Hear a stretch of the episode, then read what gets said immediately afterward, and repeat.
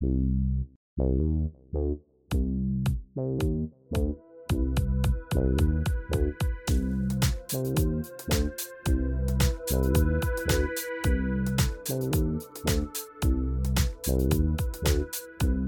oon Marje. Ja mä oon Vilma. Ja sä kuuntelet Aivopesu-podcastia, jossa kaikki on psykologiaa.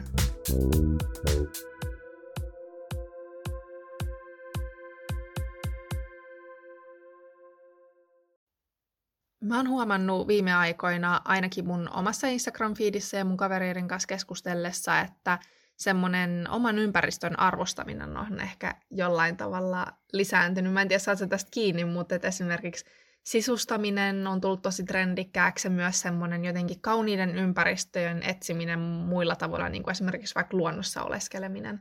Joo, on huomannut saman. Osittain siihen varmaan liittyy tämä nykytilannekin, että on melkein pakko olla joku kotona tai sitten jossain metsän keskellä eristyksissä muista ihmisistä. Totta. Ja paljonhan onkin nyt puhuttu siitä, että muuttoliike suuntautuu ehkä aiempaa enemmän kaupungeista maalle, tai ainakin, että ihmiset muuttaa sit pidemmäksi aikaa johonkin mökille, mieluummin kuin on siellä kotonakaan tällä hetkellä. Mm, totta. Ja itse asiassa tosi ymmärrettävää, tai mä ainakin vietin viime kevään sellaisessa suht pienessä kerrostaloasunnossa Jep. sellaisella alueella, missä ei ollut hirveästi mitään luontoalueita lähelläkään, ja kyllä mä vähän sille kadehdin sit, kun mä kävin kävelyllä sellaisella omakotitaloalueella, jolla kaikilla oli isot mm. pihat, että he voi siellä hengailla ihan vapaasti. Mutta mä uskon, että tämä ilmiö on tätä koronapandemiaa suurempi, että kun miettii vaikka omia lempipaikkoja, niin vaikka mä kuinka asun kaupungissa ja tykkään olla täällä, niin kyllä lempipaikat silti aina menee johonkin luonnon äärelle. Mm. Että se on joku tunturi tai metsä tai ranta tai jossain veden äärellä, missä on niinku itselle helpoin hengittää. Joo, toi on kyllä ihan totta, että mäkin tykkään tosi paljon, tai mä koen, että mä oon aika sellainen niin kaupunki-ihminen, et, no nyt ei ole voinut hirveästi käydä niissä ravintoloissa kahviloissa, mutta silloin kun sitä pystyy tekemään, niin mä kyllä tykkään tosi paljon, mutta mä en silti sanoisi, että mun lempipaikka on edes mun lempikahvila tai lempiravintola, vaan kyllä se on joku luontopaikka, merenranta ehkä. Jep. Tästä oli joku kallupki vasta mun mielestä Helsingissä tehty, että 80 prosenttia ihmisistä sano, että he kaipaa vapaa-aikana luonnonrauhaa, ja se koettiin tärkeämpänä kuin esimerkiksi just tällaiset shoppailut tai kahvittelut tai kulttuuripalvelut, mitä kaupungeissa on. 80 prosenttia on kyllä tosi paljon. Et niin ei varmaan sille selkeästi olla ainoita, jotka tuntee tälleen. Jep, ja tämäkin tutkimus oli kuitenkin tehty helsinkiläisille, jotka nyt tässä meidän maassa on ehkä niitä eniten kaupunkilaisia. Et mm. ei, heitä ei ehkä mielletä sellaisiksi eräänkävijää, retkeilijää, vaeltaja asukkaiksi. Mutta mm. ns. jopa heistä suurin osa haluaa olla siellä luonnossa. Et tuntuu, että se on aika sellainen sisäsyntyinen juttu meissä sitten kumminkin. Mm, totta. Ja mietin, että voisiko se olla jopa ehkä ehkä jos asuu tosi äh, semmoisessa niin kaupunkimaisessa ympäristössä, missä luonto ei ehkä on niin lähellä, niin se arvostus voi jopa lisääntyä, jos, jos me nyt niin kuin oletetaan, että, että ihmisillä on joku sisäsyntyinen tarve ehkä olla, olla siellä luonnossa, niin silloinhan se voi olla, että se tarve on vielä suurempi, jos sitä ei näe suoraan ikkunasta, niin mennä sitten sinne mm. luontoon vapaa-ajalla. Hyvä pointti kyllä. Ja ehkä myös kaupungissa sitä kauniin ympäristön tarvetta osittain paikkaa sit kauniit rakennukset.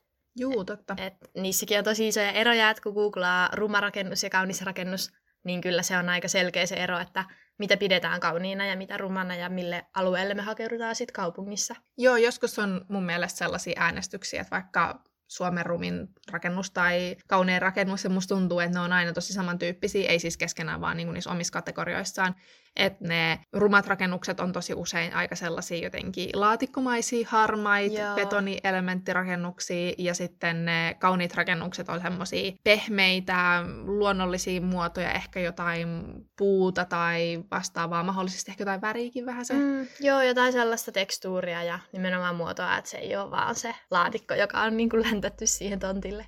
Hmm, jep, että mun mielestä esimerkiksi Oodi-kirjasto on valittu jos monessakin paikkaa tällaiseksi niin kuin tietyn vuoden ainakin kauniimmaksi rakennukseksi, ja siitä näkee tosi hyvin sen, että, että siinä on sellaisia vähän niin kuin aaltomaisia muotoja, ja on puuta ja semmoista elävää hmm. pintaa.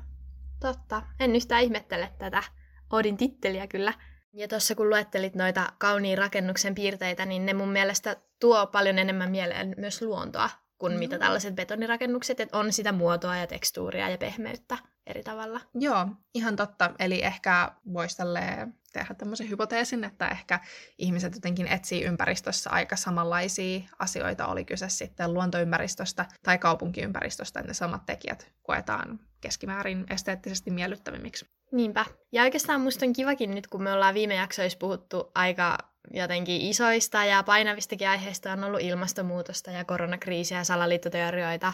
Viime jaksossa puhuttiin polarisoitumisesta, niin olisi kiva nyt pohtia tällaista jotenkin hyvinvointiin liittyvää aihetta ja sitä, että minkä takia me sitten hakeudutaan tällaisiin ympäristöihin. Joo.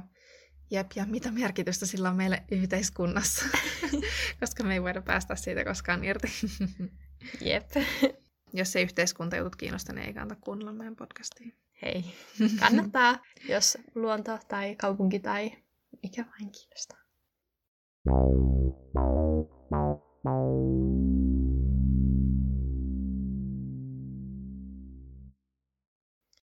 me lähdettiin nyt tästä vähän liikkeelle semmoisesta olettamuksesta, että se luonto tosiaan tekee meille jotain hyvää, tai että sillä on jotain kivoja vaikutuksia meille, mutta mä ajattelin, että voisi ehkä ihan nopeasti käydä tähän läpi vähän tutkimustuloksia meidän tämän väitteen perustakselle, että mitä se luonto oikeasti tekee meille.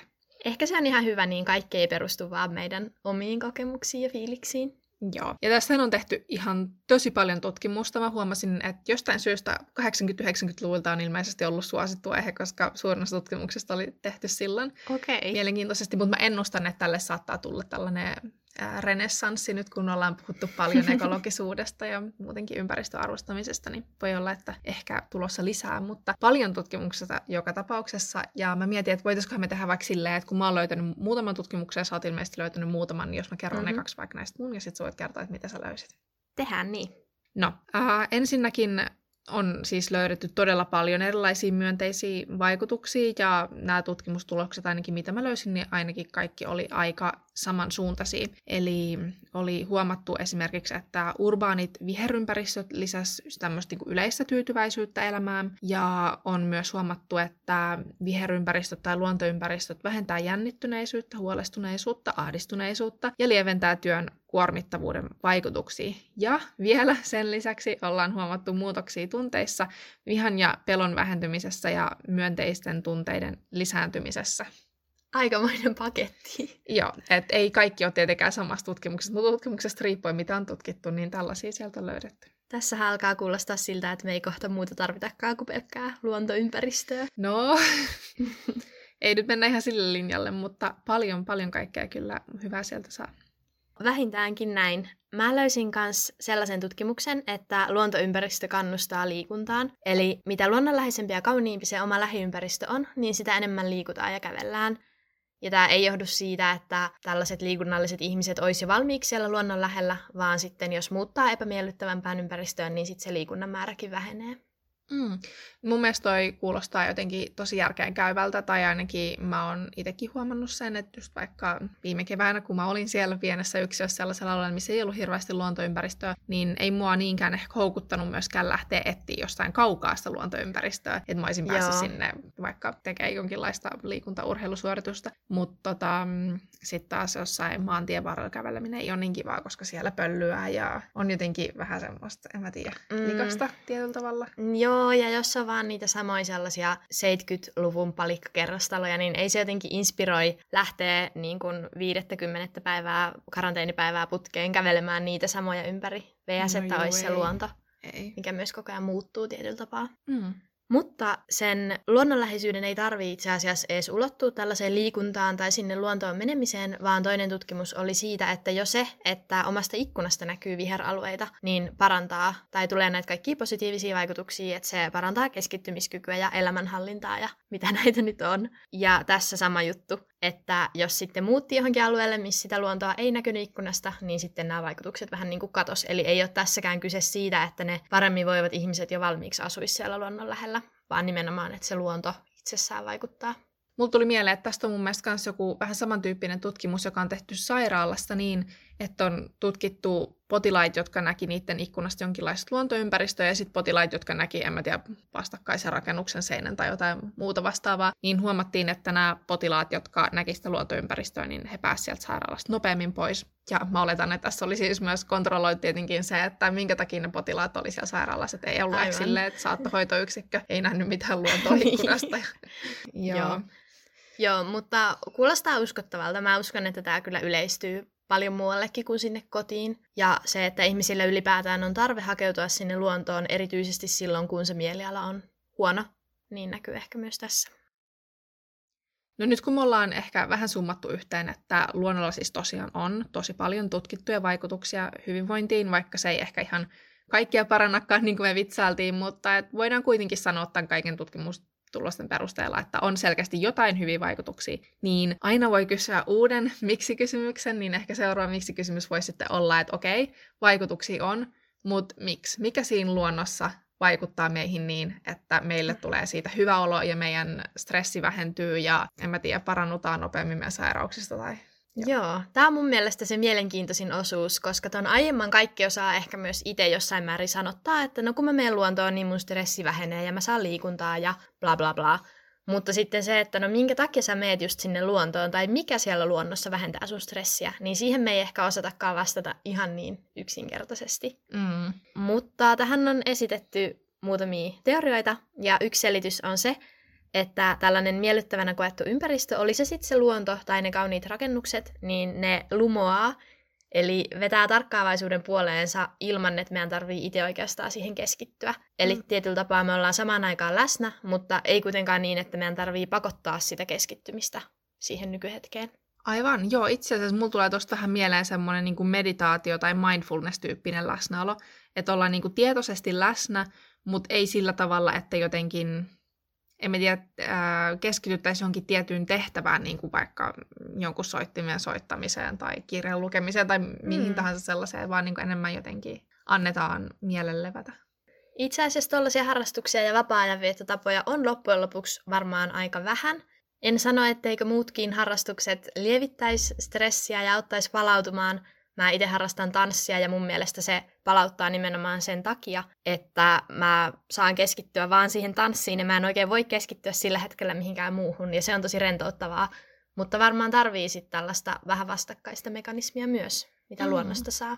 Niin, jep, ja ehkä Mun tuli tuosta tanssista mieleen, että tällaisissa harrastuksissa, missä harjoitetaan jotain taitoa, niin ehkä myös voi päästä sellaiseen flow-tilaan, mikä on erilainen siis tietenkin kuin se luonnon saama tällainen niin kuin mielenlepäämisen tila, mutta siinäkin ehkä pääsee sellaiseen tietynlaiseen tilaan, missä asiat vaan vähän niin kuin soljuu. Mä en tiedä, miten sitä kuvailisi, mm, mutta jos joskus joo. on kokenut flow-tilan vaikka harjoitellessa jotain, jotain harrastusta, niin, niin tietää, että se tosiaan tuntuu aika kivalta.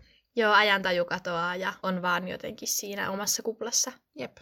Jos nyt palataan taas tähän luontoon, niin on myös tehty sellaista tutkimuksia ja hypoteeseja ja teorioita, joiden mukaan ihmiset nauttisivat tietyn tyyppisistä luontoympäristöistä sen takia, koska ne muistuttaa tällaisista ihmislajin alkuperäisistä elinympäristöistä. Eli kun meidän ihmislaji on ehkä kehittynyt sellaisissa olosuhteissa, missä on ollut jotain niin kuin savannityyppistä, harvaa puustoa ja vedenläheisyyttä, niin tällaiset samantyyppiset asiat, vaikka me ei oltaisikaan siellä savannilla enää, mutta että harva mm. puusto ja vedenläheisyys on sellaisia mistä ihmiset edelleenkin tykkää.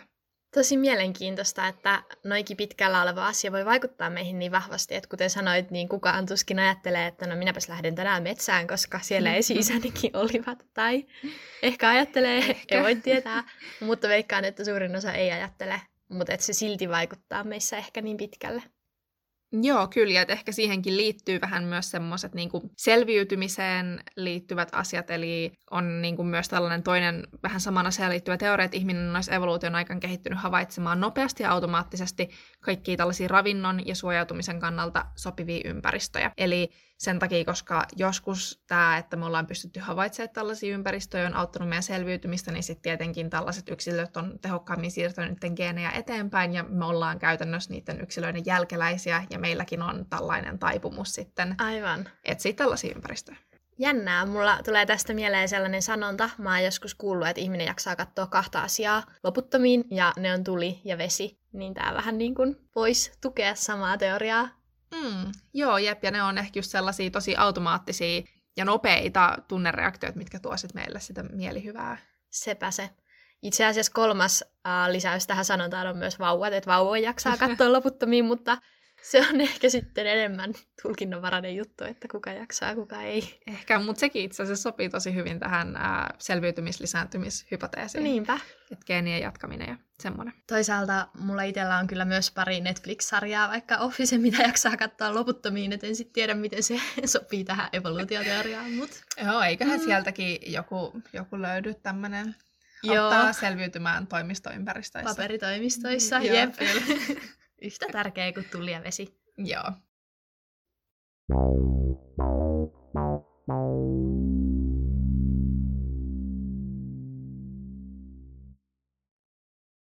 Kaiken tämän tiedon jälkeen voisi olla kiva palata sinne ihan alkuasetelmiin, eli tähän koronaan ja että miksi just nyt hakeudutaan luontoon. Mä siellä johdannossa sanoin, että no varmaan sen takia, koska luonto on ainoa paikka, mihin tällä hetkellä saa mennä. Mutta nyt mä oon alkanut miettiä, kun tässä oli näitä evolutiivisia selityksiä ynnä muita, että voiko tässä ajassa olla erityisen suuri tarve sille luonnolle myös just sen takia, että tämä aika on aika stressaavaa. Moni kokee ahdistuneisuutta, jännittyneisyyttä, huolta, ehkä masentuneisuutta – niin että nämä tekijät myös ohjaisi sitä, että miksi me entistä enemmän halutaan mieluummin tehdä niitä etätöitä sieltä mökiltä keskeltä jotain erämaata kuin pysyä kotona. Mm, totta. Ja ehkä samoin myös keskitytään esim. siihen sisustamiseen ja kotiympäristön muokkaamiseen, koska ne on myös keinoja tuntea ehkä jotain hallittavuutta siitä omasta ympäristöstä, jota muuten tällä hetkellä ei hirveästi ole saatavilla. Että me ei voida päättää vaan, että no mutta että mä haluan mennä nyt kahvilaan, niin mä vaan menen sinne, kun ei me vaan voida. Niin ehkä sitten se, että me pystytään ainakin hallitsemaan sitä meidän omaa lähiympäristöä, voi auttaa. Tosi hyvä pointti ja tärkeä etenkin, kun sisustamiseen monesti suhtaudutaan vähän sellaisena hömppäasiana, että siellä nyt ostellaan mm. sisustustauluja ja koristeesineitä, niin oikeasti sillä voi olla tosi tärkeäkin funktio meidän hyvinvoinnille ja niin kuin kokemukselle selviytymisestä. Joo, ihan totta. Ja vaikka tämäkin on, on ehkä vähän tällaista meidän omaa mutuilua ja ajatuksia, niin mä ajattelen kuitenkin ehkä, että varmaan jotain perää myös, jos miettii ton luontoympäristön ja siitä tehtyjen tutkimuksen kannalta, että kuinka paljon sillä on merkitystä meidän hyvinvointiin, mm. niin miksei myös sitten meidän niin kuin, oman kodin esteettisellä ympäristöllä voisi olla merkitystä meidän hyvinvoinnille. Niinpä, on kuitenkin tosi paljon muitakin vaihtoehtoja, mihin me oltaisiin meidän vapaa-aikaa voitu nyt korona-aikana käyttää, vaikka ne mahdollisuudet on rajalliset, niin ne ainoat mahdollisuudet ei silti ole luonto ja sisustaminen. Ja mm. kuitenkin ne on molemmat ollut nousevia trendejä just tänä aikana. Totta. Ja kyllä mäkin olen huomannut sen, että kummasti kun kahdeksan tuntia päivässä, tai siis 24 tuntia päivässä usein on kotona, mutta siis sen ylimääräiset kahdeksan tuntia verrattuna entiseen elämään on kotona ja tuijottelee sitä omaa sisustusta jatkuvasti, niin siinä kummasti myös alkaa huomaamaan enemmän sellaisia asioita, mitkä ei miellytä silmää ja ne sitten alkaa ehkä häiritseä enemmän kuin se, että jos mä tulisin vaan kotiin lepäämään ja nukkumaan. Mä oon myös huomannut sit sen, että monesti jos mä oon stressaantunut, niin vaikka mä olisin väsynytkin, niin mulla tulee yhtäkkiä hirveä tarve siivota. Mm. Mikä on vähän hölmöä, että sit voi joskus illalla vaan putsaa jotain keittiötasoja, vaikka sillä ei ole mitään väliä periaatteessa siinä hetkessä. Mutta ehkä sekin liittyy just sellaiseen kontrollin tarpeeseen tai johonkin, että okei, mua stressaa nyt moni asia, mitä mä en tällä hetkellä voi hallita, mutta ainakin mä voin hallita sitä, että mun koti näyttää kivalta ja täällä on puhdasta, missä mä oon. Joo, totta. Ja siinä on jotain todella tyydyttävää siivoamisessa. Mä en tosin itse siivoa niin paljon kuin pitäisi, mutta sen sijaan mä katson siivoamiseen liittyviä YouTube- ja TikTok-videoita. Täytyy ottaa itsekin käyttöön, ei aina jaksaisi. Jep, että että sen sijaan voisin tehdä jotain tällainen niin produktiivista, niin kuin vaikka siivota sen mun oman keittiön, niin mä katson mm. sellaisia videoita, missä siivotaan vaikka joku tosi likainen keittiö, ja nice. siitä tulee mulle todella se esteinen olla. Mutta toisaalta kun luontovideot ja jopa luontomielikuvathan lisää hyvinvointia, niin ehkä sitten sama juttu on tässä siivouksessa, että jo mm. siivouksen ajattelu lisää hyvinvointia. Jep, pitäisi olla siivousta lisää. Mun pitää nyt kirjoittaa paljon artikkeliin, niin voisin alkaa ajatella siivousta vielä niin kuin enemmän. Että... Nice. Voit sitten kertoa ensi jaksossa kokemuksia. kokemuksia. Artikkeli ei tullut kirjoitettua, mutta nyt mä tiedän, että mikrokuituliina on todella hyvä siivousta. Jotain hyötyy siitäkin. Jep. No joo, mutta ehkä jos miettii myös koronan ulkopuolellakin tätä tällaista oman ympäristön merkittävyyttä hyvinvoinnissa, niin mulle tulee ainakin mieleen se, mistä aina tasaisin väliajoin keskustellaan tosi paljon, että minkä takia nykyrakennukset on niin ruvia. Joo, tämä tämä on yksi sellainen aihe, mikä oikein niin kuin sytyttää jonkun liekin mun sisällä. Mä voisin puhua tästä aika kokonaisen jakson, mutta ehkä en puhu, en ole kuitenkaan mikään arkkitehti.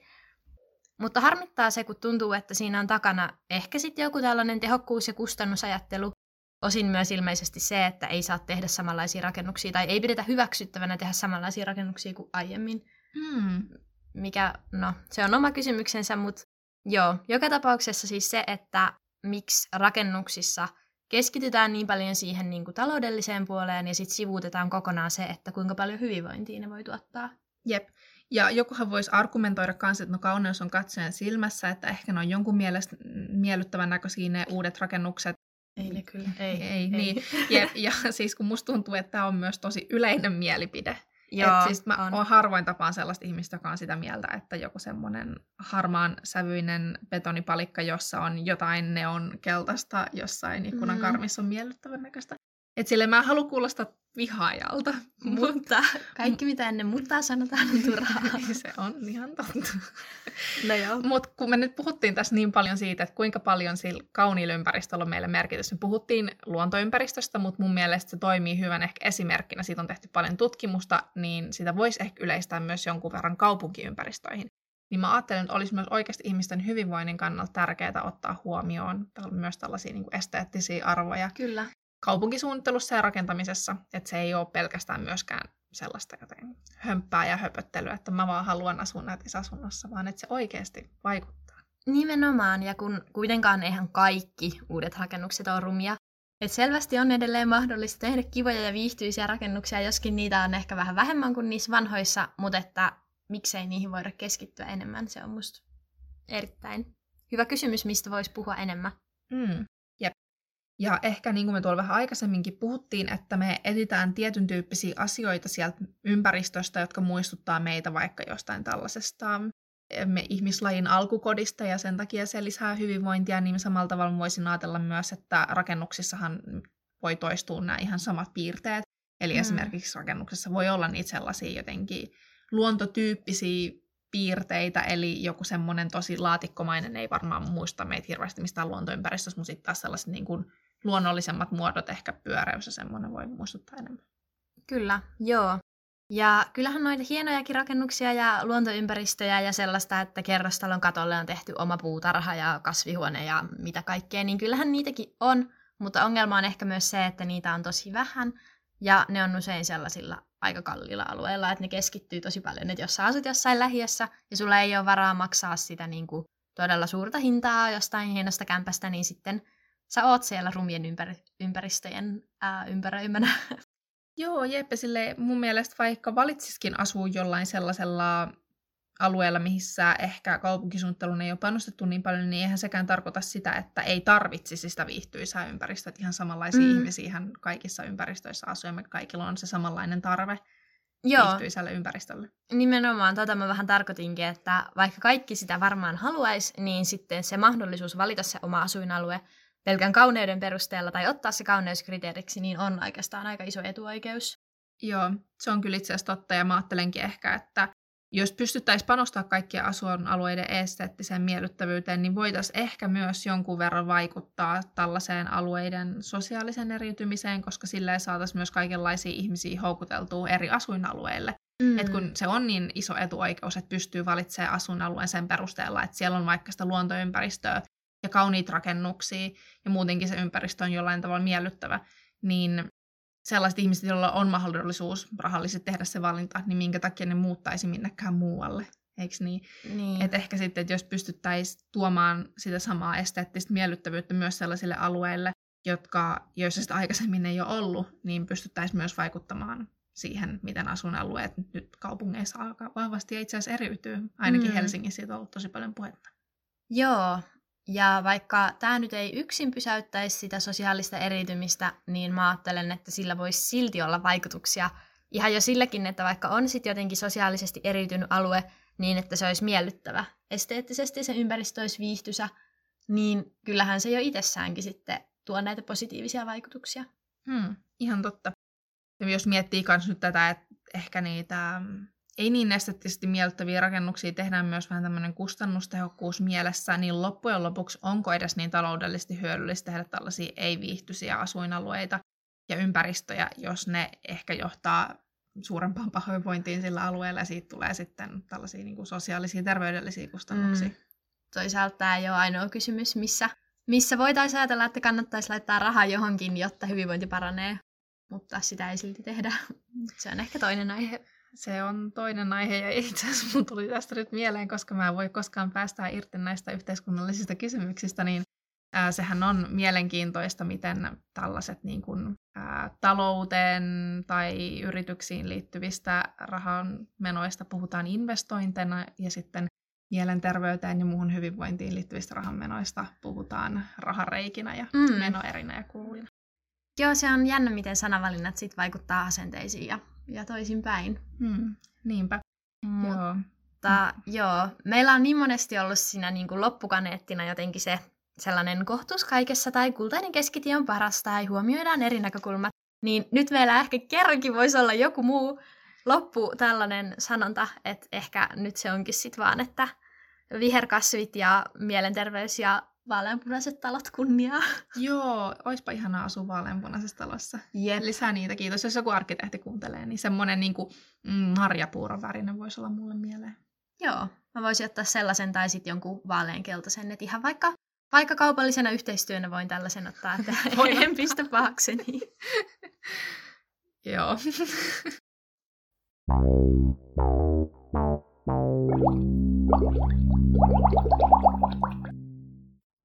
No, jätetään nyt hetkeksi kuitenkin vielä ne talotarjoukset sikseen ja siirrytään aivopesulaan.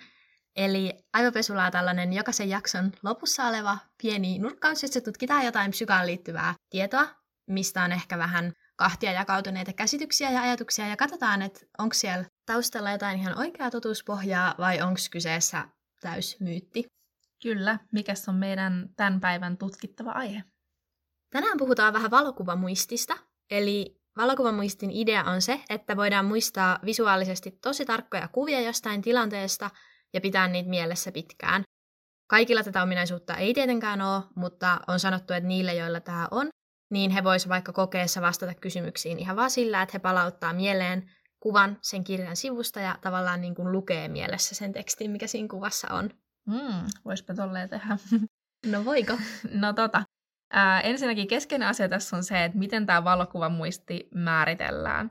Eli ei ole olemassa mitään todistusaineistoa sille, että jotkut ihmiset voisivat tällä lailla painaa mieleen jonkun valokuvamaisen muiston, niin kuin vaikka kirjan sivun, ja sitten säilyttää sitä siellä pitkään ja tarkastella sitä muistinapulla, niin kuin esimerkiksi vaikka lukee sitä kirjan sivua. Niinpä, joo. Et monestihan voi muistaa kyllä, että vaikka tämä teksti tai tämä tieto oli sen ja sen kirjan sivulla, mm. tai sillä ja sillä sivulla, mutta ei niin, että sen nähtäisi niin kuin valokuvana.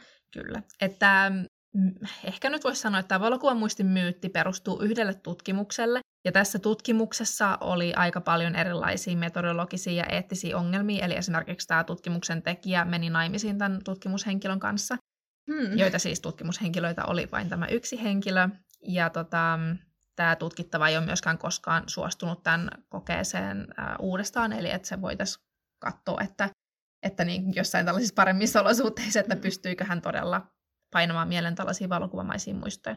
Joten Aivan. voidaan olettaa ehkä, että tämä tutkimus ei ollut hirveän luotettava, mutta se ajatus tästä valokuvan muistista on kuitenkin jäänyt elämään. No onko tämä sitten tosiaan ihan, ihan täysin myytti, että kenelläkään ei ole nyt sitten mitään tähän liittyvää ominaisuutta?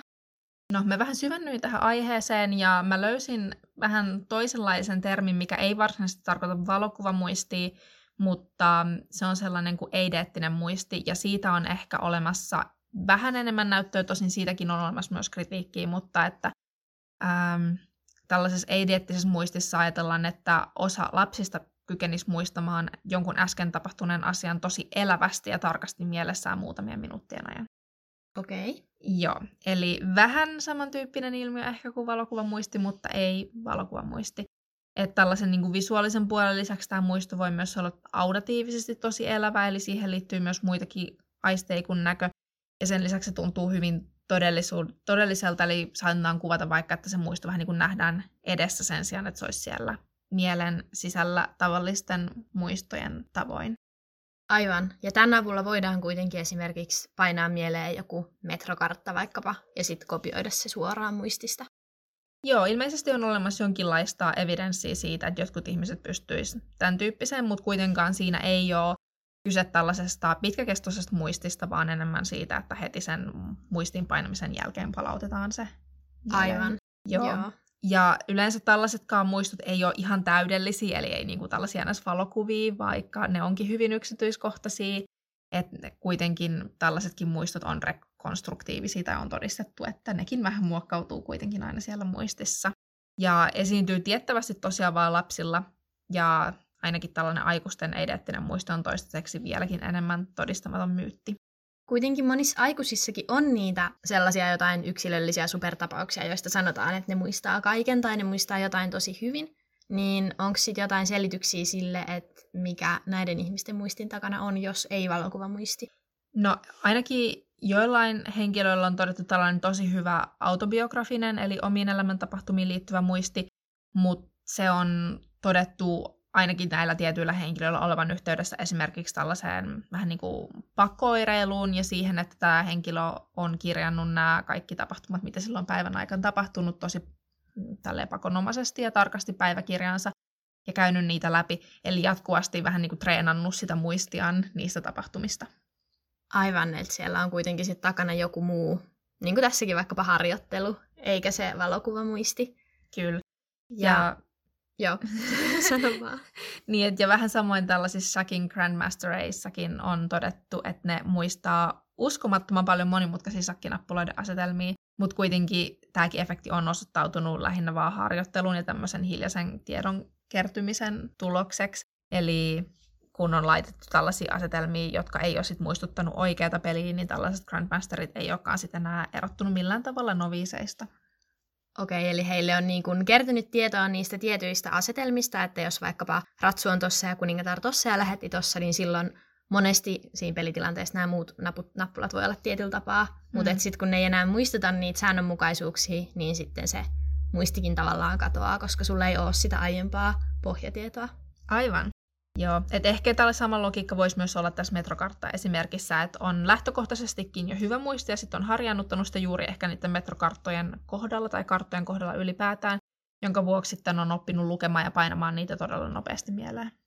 Joo, ja nyt kun miettii, niin kyllähän monet tällaiset ihmiset, mistä puhutaan, niin niillä on aina se yksi erityistaito, että tämä henkilö osaa muistaa kaikki shakkilaudan asetelmat tai osaa piirtää metrokartat tai muuta, mutta harva ihminen on sellainen, jos sanotaan, että tämä osaa sekä tämän shakkilaudan että metrokartan, että maiseman, että ihmiskasvot, että niin kuin kaikki. Et yleensä se just keskittyy kuitenkin tuollaiselle yhdelle aika spesifille alueelle, missä mm. me ollaan hyviä.